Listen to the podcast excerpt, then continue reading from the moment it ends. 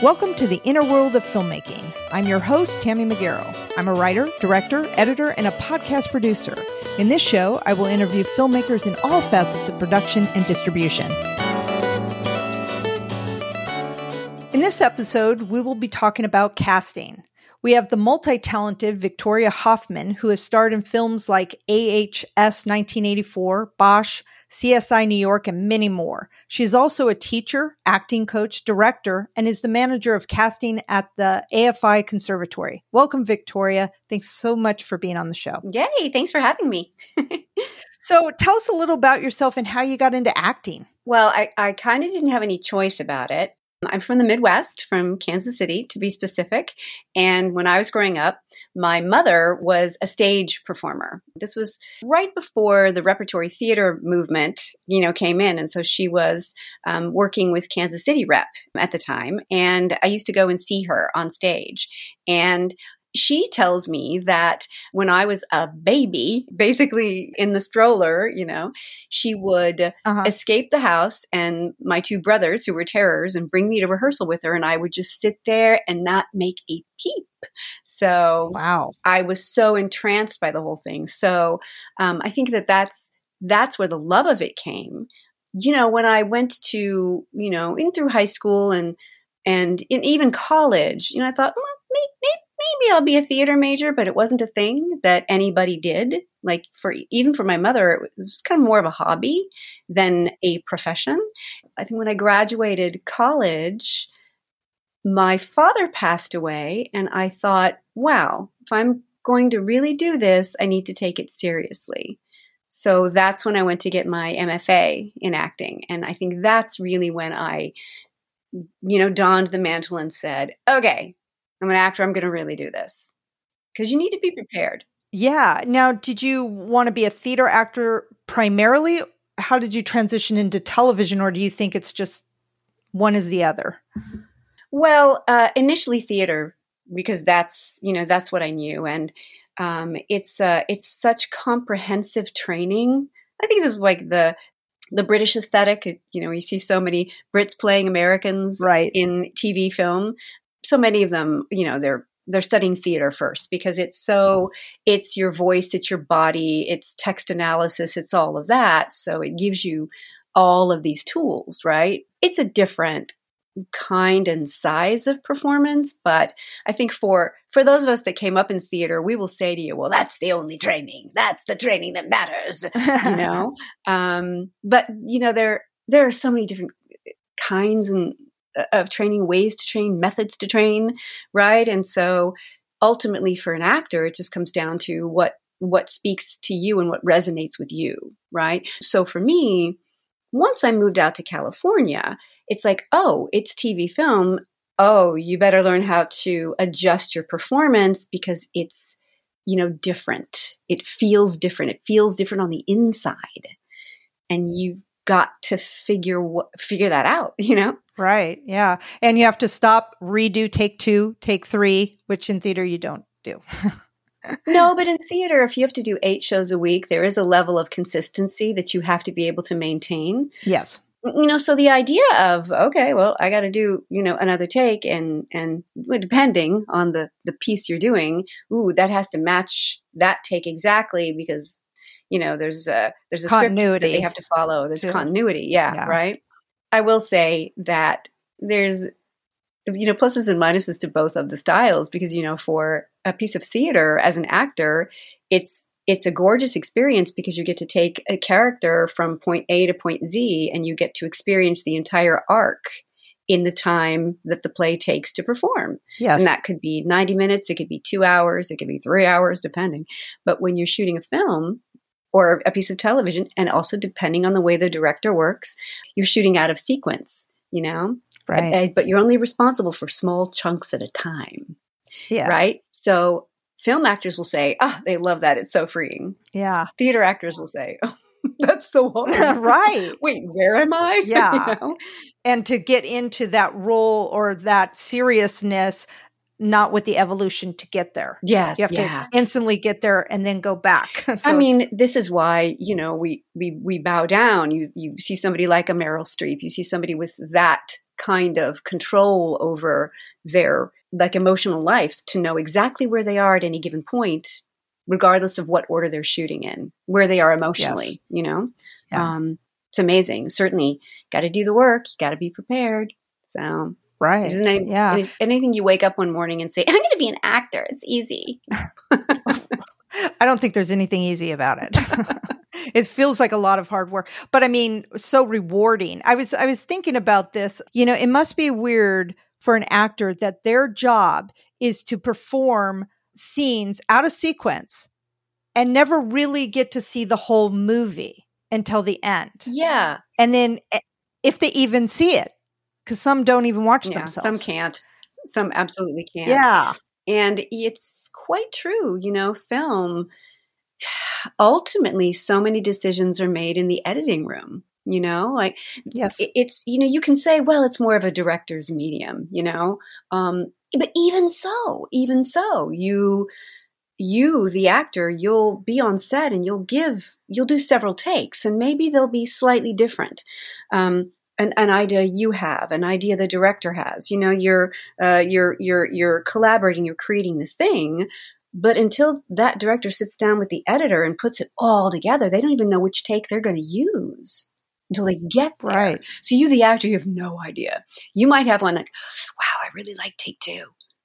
And then he's like, oh, they used that one? Why would they use that one? Right. That wasn't my favorite. Yeah. So, so you have to have such a level of trust. You yes. know? Or I guess you have to be really willful and never do anything different on any take, which won't get you hired that often, I suppose. Right. Well, so what transitioned you from acting, which you still do, but into teaching, wanting to teach acting? well, it's interesting. Um, it's a couple things. It's, you know, teaching and casting, all of this sort of happen concurrently in a way, mm-hmm. right? So when I moved here, I was a terrible waiter. You know how act, most actors like get jobs as waiters and things right, like that, yep. right? And I couldn't do it. Like I was horrible at it. Um, so I fell into commercial casting at that time, and I know we'll be talking about that um, soon enough. But in doing so, you know, I found that I was in, you know, in in the trenches in commercial casting, and at the same time, you know, I was asked to start teaching some commercial acting classes at a place called Beverly Hills Studios, and so this was um, mainly on the weekends and kids and teenagers, and because I worked in commercial casting, it made sense to segue into teaching this, right? And I found that, oh, you know, especially kids and teenagers, because, you know, and, and you'd have to have a certain energy just to be able to meet them where they live you know what i mean and still make it fun right right and i exactly. and i and i understood that this was something that was that i was really good at and having the mfa in acting and directing thank you very much made you qualified to teach all over the place and so at a certain point you know my husband who was teaching at usc at the time said you know you should really think about teaching on the college level. You know, it's um, uh, not only is it rewarding, but you know, it, it with everything else that's going on with your schedules, and you're like, okay, uh, bookings are up and down for actors. You want something that you know that is that is fun, that is rewarding, but that still like pays your bills. Right. And a friend of mine was teaching at Pasadena City College, and she was teaching theater history. And it's hard to get to get these jobs in the first place, but as fortune would have it, she was going to be directing something at another college, which meant that she couldn't teach her theater history classes. And this all happened rather quickly. And so she was able to say to PCC, I know exactly who can teach this. Right. And so I was like, oh my, can I teach theater history? Oh my, how, how am I going to do that? You know? um, and, but, you know, I just sort of jumped in and saw the textbook and and with my husband's help because I had to create a slide deck and all oh my gosh, I have to teach theater But it was um, it was a, an overview, so in that sense, I didn't have to get too detailed, right? Right. And then I found that wow, wait, people are really you know these students at PCC, many of them who didn't who hadn't really seen any live theater were being very interested in the history of it. Uh-huh. You know, because the way that I taught it was that was then, this is now, because there's always new versions of the classics That's true. re envisioned for a modern age. And so, you know, so I would show them the new versions of things. And then it was like, oh, well, you want to teach an acting class? Yes, I would love to teach an acting class. That's going to be fun. You know, so there was sort of a natural progression of how that happened. Yeah. You know, so, yeah. Yeah, and when opportunity knocks, you know, pretty much say yes.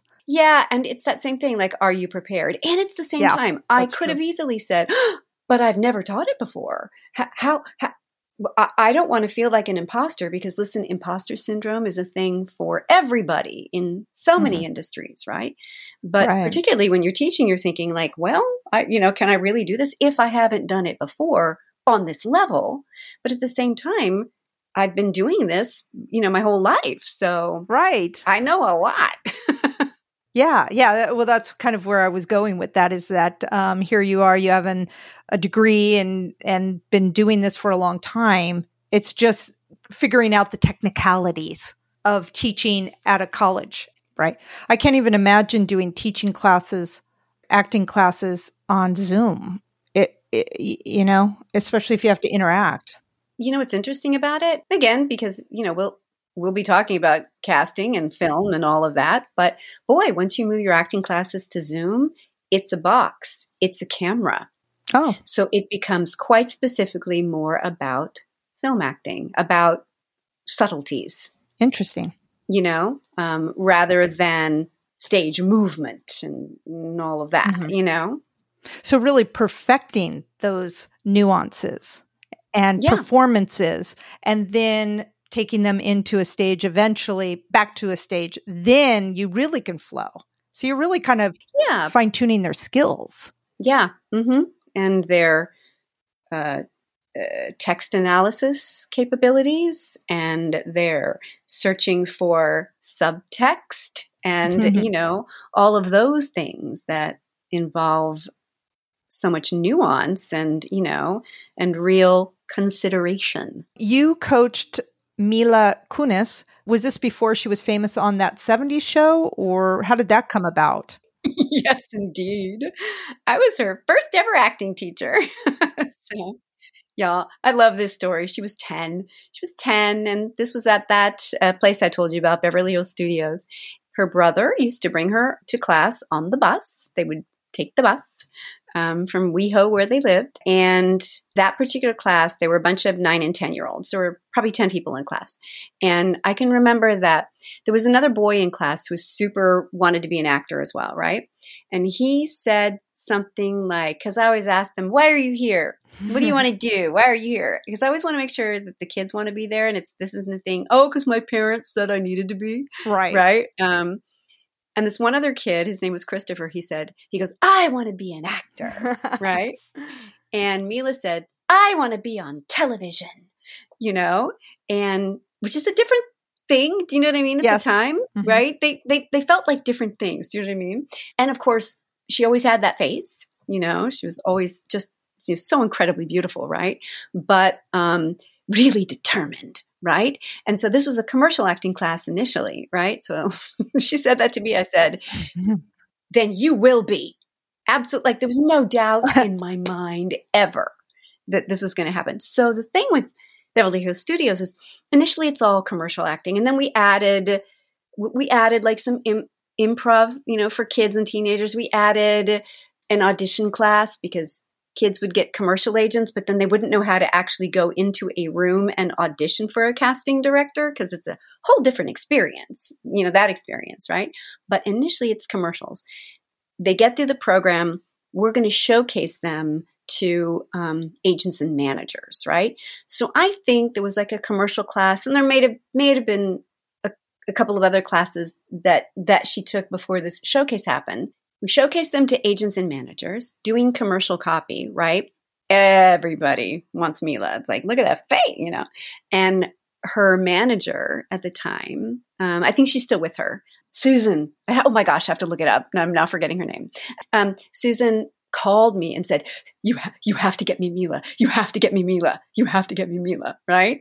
Um, and you know, because if they get a lot of offers, sometimes parents don't exactly know. Well, who should I work with? You know, what should I do? And Right. and I really felt like um, this manager didn't have a lot of clients, you know, so she was going to be able to give Mila um, real attention and really um, help her folks as well, like to create a career and a trajectory, which is, of course, exactly what happened. Because with Mila, she gonna she Yeah. gonna walk in the room and she's gonna do the work and be ready, right?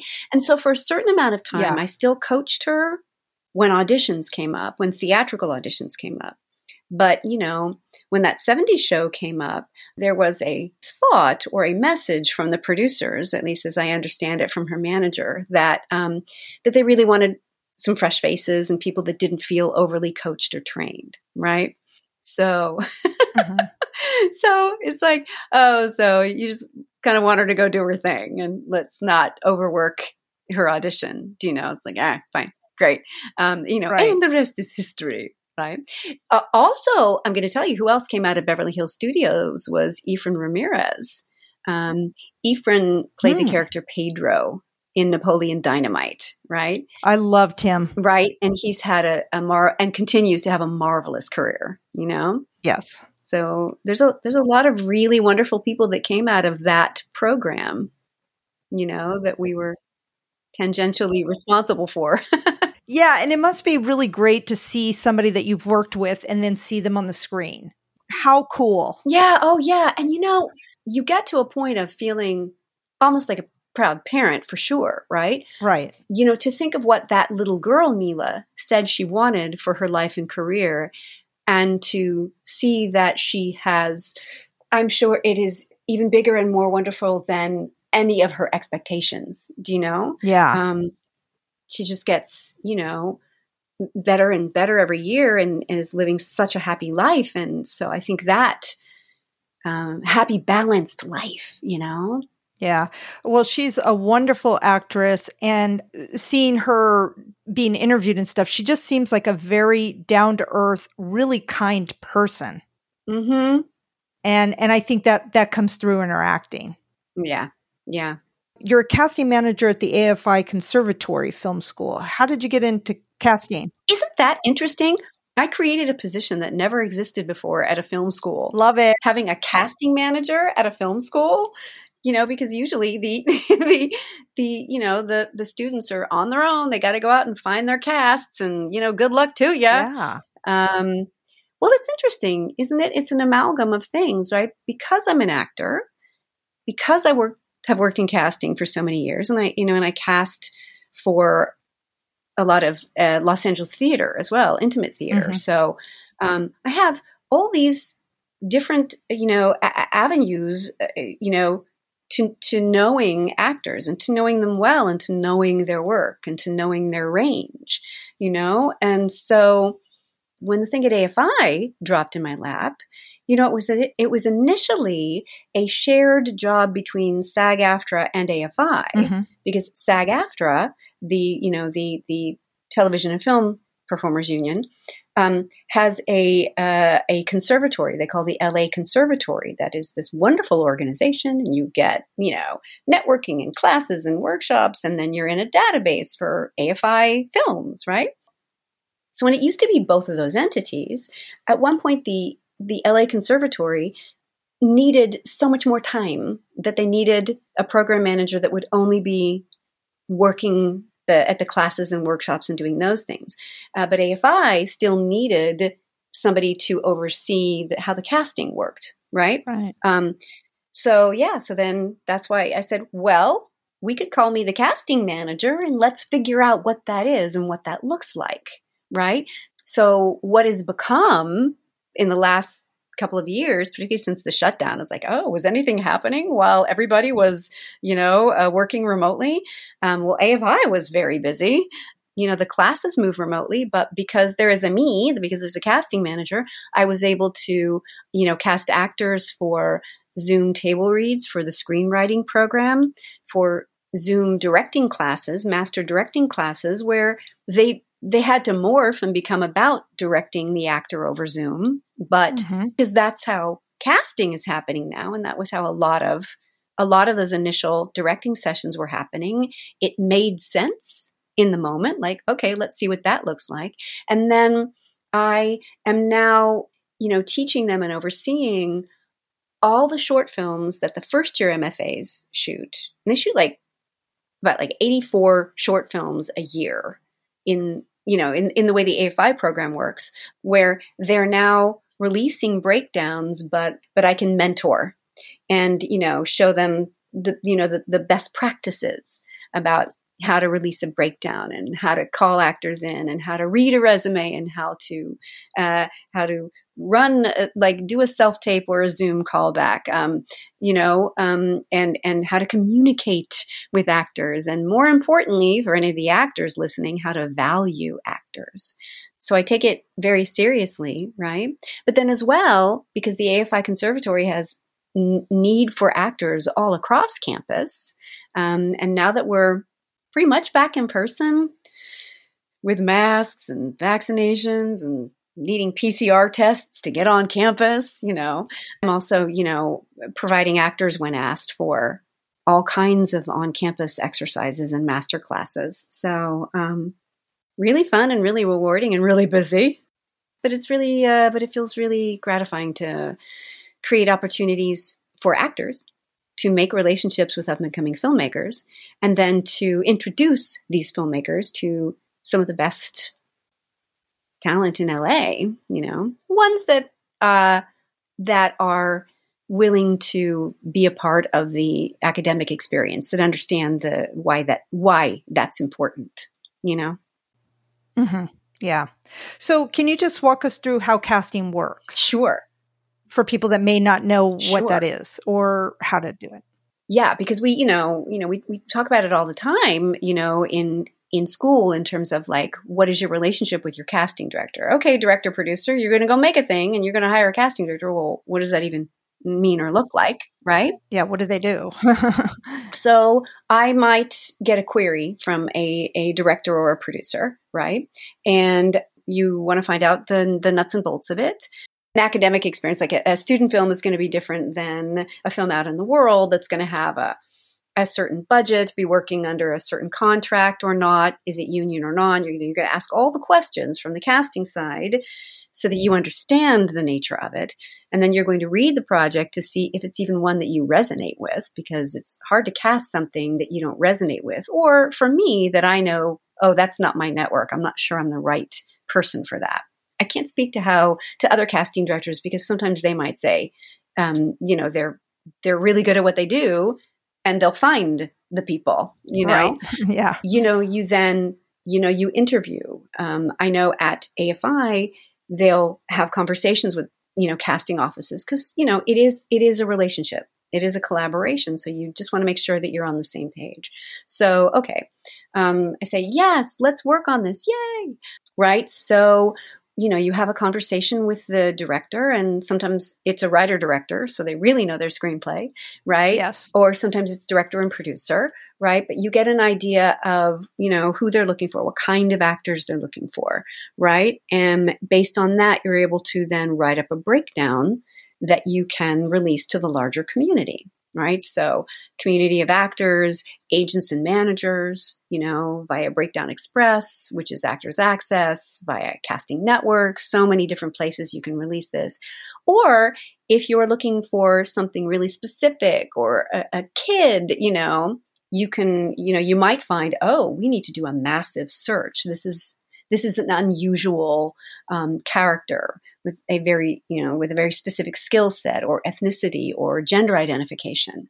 Um, you know, so you might. Can you tell us what a breakdown is for people that may not know what that meant? So, yeah, a breakdown is a list of character descriptions of roles that are being sought by this production. These are these. This is who we're looking for, and uh, you know, depending on how you release it, actors submit yourself or agents and managers submit your client that you that you believe is going to be right for this role, right? And I mean again, I'm speaking from my experience, you know, if you're talking to Sarah Finn who cast for the Marvel universe, her, her and has, you know, a dozen or 15 people in her office. Her office is, you know, huge and prolific. And okay, their process is going to be very different than mine, my friends. I'm just going to say. Yes, I right. want to work exactly. Are you kidding me? I think it would be just so invigorating. But um, um, but from my perspective, it's like okay, so you you release this breakdown that has all of the project information, all of the dates, what the contract is, who the characters are, and people submit. My job then is to look through all those submissions and discern who I think, based on what the director has told me, are going to be the right actors for you know for this particular project. But also to filter through and say ooh you know who would be interesting in this? Because sometimes it's different.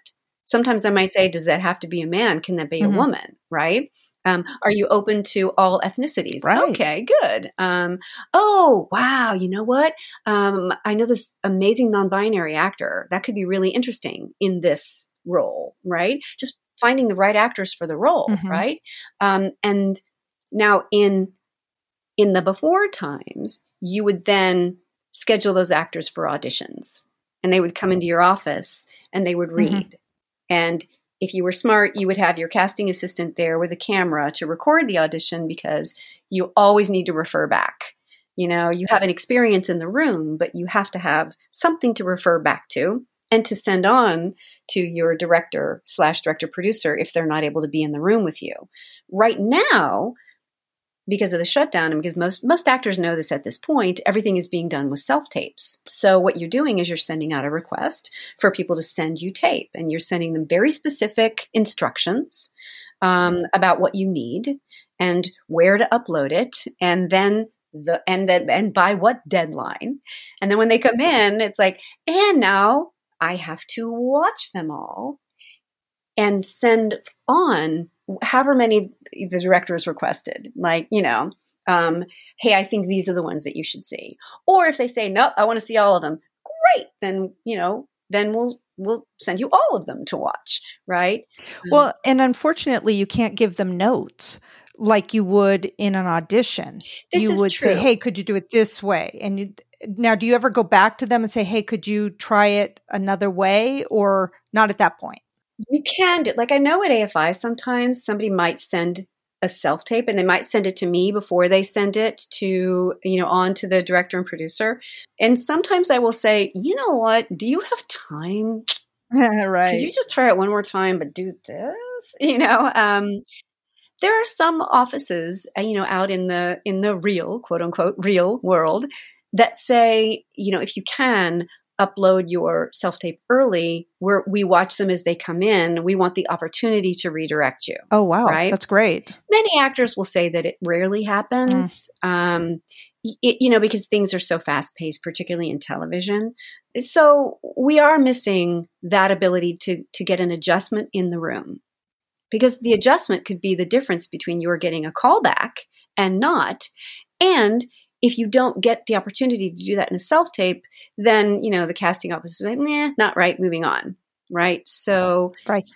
And also, um, when you're in an audition with somebody, you get a feel for them. And you might even in the back of your head think, hmm, I'm going to keep a note of this person for maybe different, you know, opportunities.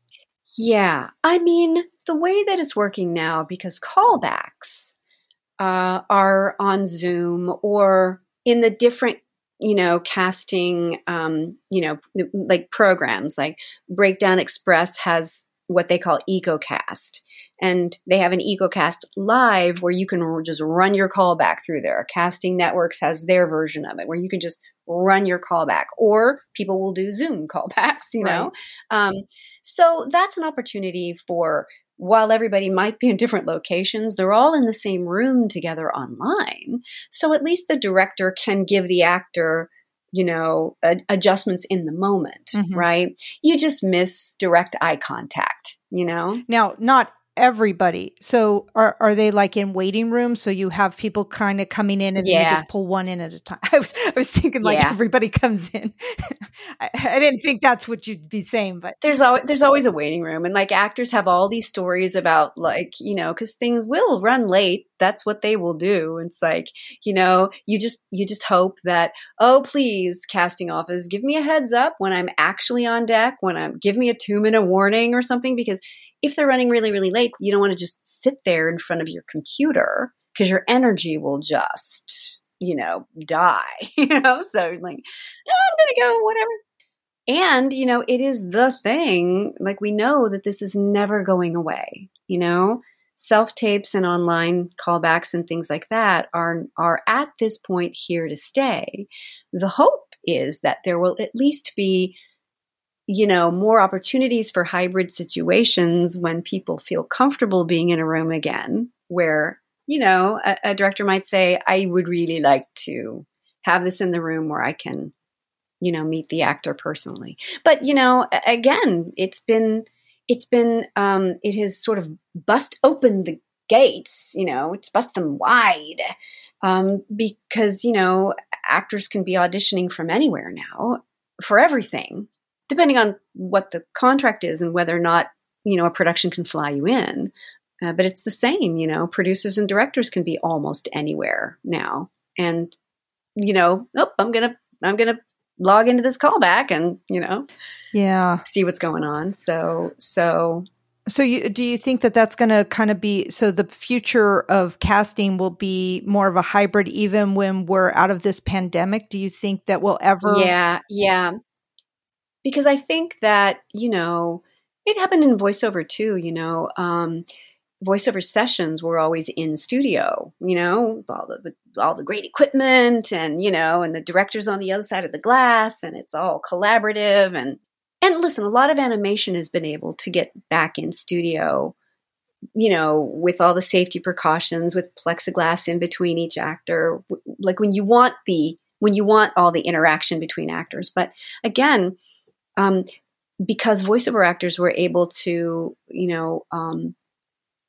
uh, switch so easily to working from their home booths. Um, there was never a break in in in voiceover work, and and everyone's gotten so good at it that you now have producers realizing, oh, I don't have to rent a studio, like I don't have to use the money there. Well, do I want to? You know, so then I just think it becomes at what point does a production and or a producer and or a director and or a casting director say that but this one will be more effective if we can do it in person. You know so for instance uh, i did some dubbing for a netflix series and a lot of those there's a lot of dubbing houses around town. Obviously it's gotten so popular because um, because of everyone being shut in they're they're making sure that there, there's so many european series that are now available and so many uh, people that don't want to read subtitles that you know that they're you know rushing to get you know um, great actors doing the doing the dubbing. Now those most of those directors you know they they prefer that you come in so that you can see the, you know, so you can see the visuals of what you're dubbing.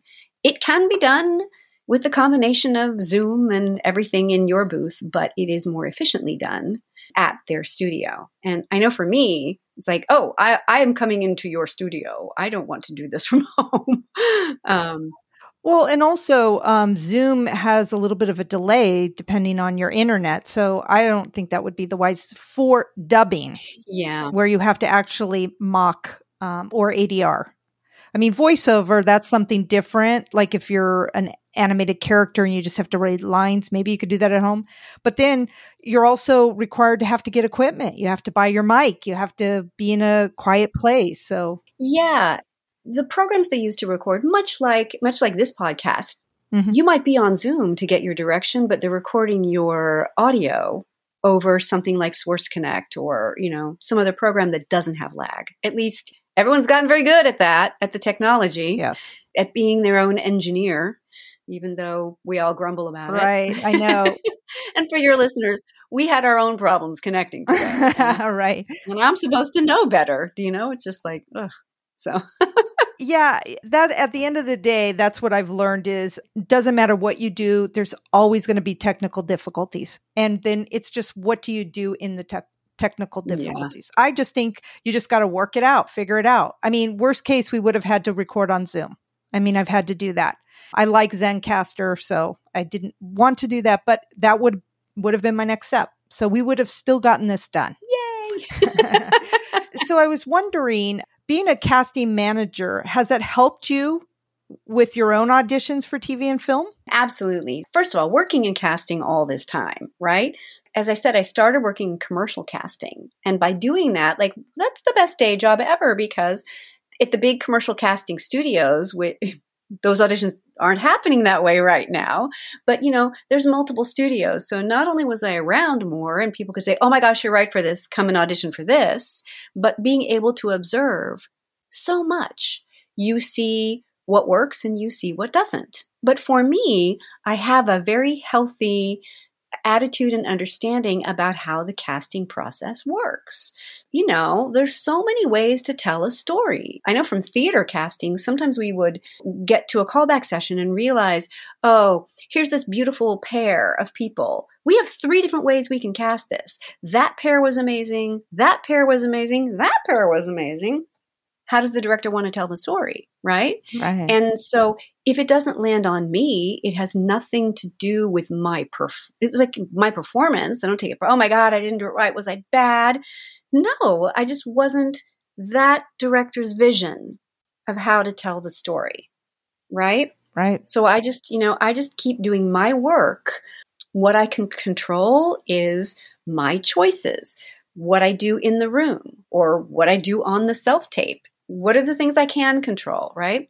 So I think it does help. And it also, for me, I can just laugh sometimes because I can, I can tell also when I was like, wow, am I really going to send that? That's, I, I didn't put enough work on that.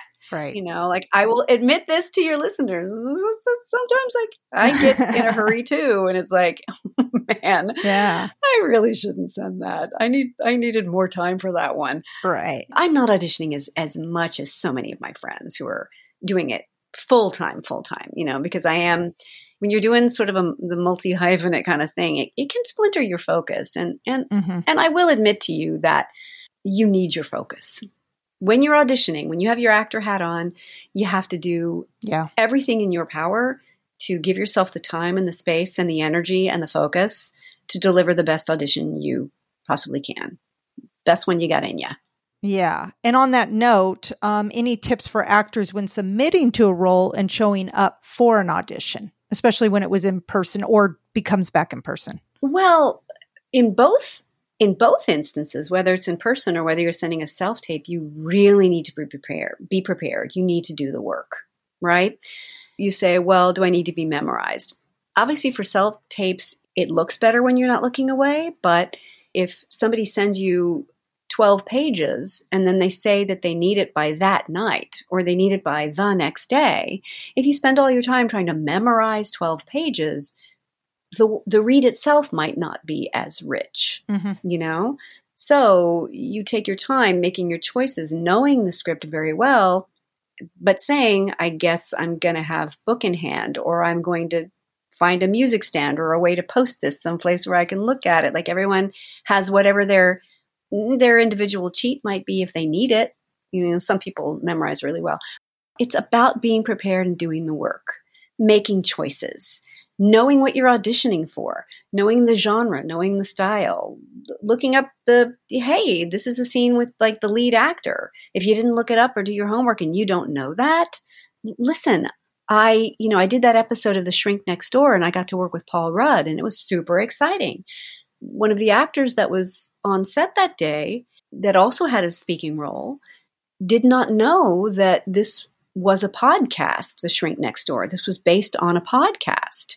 You know, I said, hey, well, go home and listen to the podcast. Our time frame is episode three of the podcast, so you understand the world that you're going to jump into. Because, you know, it was, it was multiple days, so there was time to to do that, right? It's like, wow, no, you gotta you gotta do your homework. You have to know these things. Yeah. Should you dress the part? in your uh, self tape? As much as you can. But I mean, you know, it's not that necessary. Oh, I'm playing a doctor. I'm going to wear a lab coat. I mean, I guess you can. You can also just wear a crisp button down shirt and that's all you need. It's because it's not it's not necessarily the external. Okay. Like you have to you still have to do, get to the heart of the character. You know, take your time with it. Don't be rushed about it, but also, you know, don't be in your head about it because you know, if you're if you're out there and you're saying you're doing 20 takes because you've got the time, but you're making yourself crazy and you can't decide which one to send, like that's going to make you crazy as well, right? Right. Now, some people, you know, a lot of people are doing their own self tapes. I mean, get a reader, really go to your network and see who can jump on Zoom with you and let, or, or now that we can be together, if somebody can come over your house and be your reader, but, you know, find some people that you can trust because having a good reader makes a difference. Mm-hmm. Um, it's hard sometimes. I just find it disconcerting when I get a tape and somebody says, Well, I couldn't find a reader, and they just are doing their half of the lines. Oh. You know, and I understand it, but it doesn't, it still is not a complete experience for me when I have my casting hat on watching, right? I think that's a thing that we all have to just handle. You got to just figure it out. And there's resources for online readers to help you. So there's all kinds of things that actors can do. It's just that to be a professional actor in current time, you are being a, a wardrobe designer, a lighting designer, a DP, an editor, you know you're you're having to do all those things i know i've got i've got some friends who are filmmakers one uh, woman in particular she loves self tapes she loves she loves the process she loves getting into you know different characters and finding the wardrobe and like doing all that and she's an amazing editor in her own right like she knows how to do all that stuff so for her this has been the best thing ever. Oh yeah. But we're not all her. Right. But we all have to figure it out. Do you know what I mean? So Right. Is there any stories you could tell us of some auditions where you felt people missed the mark that you could kind of give us some examples of things you've seen happen? Hmm, that's a really good question. I mean, I think so, you know, like not bringing their headshot, uh, like as simple as that, not knowing their lines when they come in. Definitely not knowing their lines, or definitely not making any perceptible choice about a character, right? I mean, I certainly have seen this in theater auditions, and you know, those have started to be in person again, so people can actually be like on stage, right? And you're taking the stage. But you can really tell when a person has just not made any choices at all. They're just sort of walking through a thing, or they're relying on their personality, mm. not on their ability to really mind the um, emotional life of the character. One thing that I notice a lot of people don't do is really give time and space for the pre life, for the moment before. Where is the character coming from? What just happened? What is that pre life? And now, sending in self tapes, you know, you can improvise with your reader or give yourself as much pre life as you want because you're going to only edit to the couple of seconds before, but you're coming into the scene having coming from someplace, physically and emotionally. Mm-hmm. That's so much more interesting. Like, that's somebody that gets me right off the bat. Mm-hmm. And, you know, let's face it, you know, we don't, when you were in the room, you had the whole space of your entire read to show you know, to say, hey, this character starts here, ends here, right? But when we're doing these self tapes, and because people are in such hurries, you know, they might look at that first 10, 15, 20, 25 seconds, whatever. And if they're not seeing it, they'll move on. Right. Yeah. So if you know you you're wanting to and you know people can't see us but you're wanting your the person watching that self tape to want to just like lean in and say what is that that's interesting Right. And if you just yeah start with your line, you don't give yourself that space, it's just not as interesting. And we won't, you know, and and, and it won't hold the interest to watch the whole the, the audition in its entirety, you know?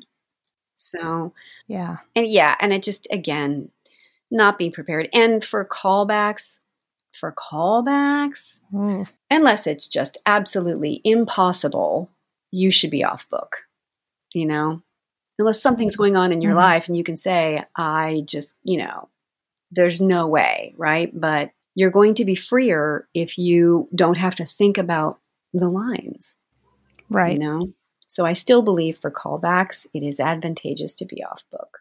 I can't speak to the 15 page callbacks Yeah.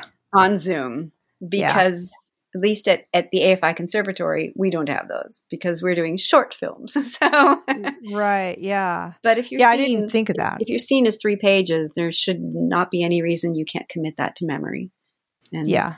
and be and be available to play. You know, and I think that's another thing as well that I that I want to say is is Tammy is you know also being open, being willing to to take direction and make a change Yeah. on a dime. You know, Yeah. just having that ability within yourself to to be redirected even if it maybe seems odd you don't you don't know where that direction's coming from if they're getting something from you or if they just want to see how flexible you are Right. Yeah. you might get a piece of direction that feels really strange but you know but go with it and make it work Right. I like what you said, playful. yeah yeah it is play ultimately you know Well, yeah. And I was thinking about that too is that, you know, this is your job. I mean, you know, acting. So when you take the time to learn the lines, this is a part of the work. It's kind of like showing up to a job and not doing what you need to do to do the job. I mean, so I, I like that. It's be prepared, show up professionally, and be ready to play because this is what you signed up for. Listen, even if you can't, I know for pieces of theater, I've seen the most brilliant auditions where the person for their initial thing wasn't off book, but they had done the work. They knew every emotional beat. They had gotten in there and they had done the homework on the scene Mhm. to know where the character was coming from, right? And then to be available in the read, right? Right. I think that's the thing, you know? And even if the choice is wildly wrong, still make a choice. Because if it's wildly like, oh, wow, I don't even know what that was. But even with self tapes, right? Right. But, Yeah. you know, a casting director will say, I don't know what that was, but I remember that actor. And I am going to find the right thing for that actor. And oh, here's another, here's another little tip. Um, actors with self tapes, it's really hard. It's really difficult because you put it out there and then you don't hear anything. So you don't, you know what I mean? So you don't get that, you know, you don't get that feedback. Um, when you're in the room, you get instant feedback and you can say, yeah, I did my job. I felt great about that. What, you know, we used to say, I left that on the floor, man. That was, woo, that was great. right. But because you don't get that, it's very, it's very disconcerting. You, it just doesn't feel like a complete process. Right. But you get another self tape request from that office and you get another self tape request from that office. That self tape request is them calling you in again and calling you in again. It means they really like you and they're looking for something for you. Mhm. And maybe they haven't found the right thing yet, but they're going to keep calling you in until they find the right thing. Right. Well, and that's why I think like if you can just love auditioning as a part of the job because again, it's connections, it's building connections with people that may, you may not be the fit for that film, but now you're in their head for something else. Absolutely. And you never know. Absolutely. And you never know. And you never know. Which, you know, circling back to AFI Conservatory, so many of, you know, my my actor friends that I reach out to for um, you know, for some of the shorts, there's some of them that don't go to festival. They're they're meant to be experimental. They're meant to be places to um, take risks and all, and and in a really safe environment. Um, or for the or for the uh, exercises on campus, it's it's you know you're creating relationships, and so there are directors who are now out in the world who are creating like an, an ensemble of actors they use again and again and again Exactly. and some of those actors are people that they worked with while at AFI. Yeah. Right. So, um, and you know, if I have anything to say about it, I mean, I, I actually say to these fellows, they call them fellows at AFI, say to these fellows, you know they're making relation, relationships among themselves in terms of you know directors and producers who are going to work together and editors and dps you know but at the same time it's like if you find you know if you start finding actors that you really work well with that you you know that you you know that you jive well with um hang on to them well, that's what I do. I mean, I've written a couple of short films and directed them, and I have my eye on some actors that I cast in a couple of them just because I love them and I want to work with them. Yeah. So, and and you see that also in films. You see a lot of uh, directors like Quentin Tarantino having the same types of people in his films, a lot of people, uh, a lot of directors will keep the same actors because they know that they can nail the parts. So then they write them for the Think parts. of like Wes Anderson, his universe. Yes, you know? love him. I know, right? And and like everybody's always showing up in different roles. Ryan Murphy in his his universe, yes, showing up in completely different roles from series Yeah. to series. Um, and isn't that wonderful? Yeah. I mean, that's wonderful. Thank you so much for being on the show today, Victoria. This was fun. This is really fun. you you you know, you have me talking about like all the things I love the most. So Oh, that's great. Well, that's that's what the show is supposed to be about. You know, the inner world of what we love. yay! Oh, that's perfect. Um, well, this has been delightful. Thank you so much for listening. I encourage you to get out there and make a film. Reach out to your local filmmakers group to get involved and connect. Please subscribe to the show if you like it, and follow me on Instagram at Tammy Magaro. Until we meet again, what's your story?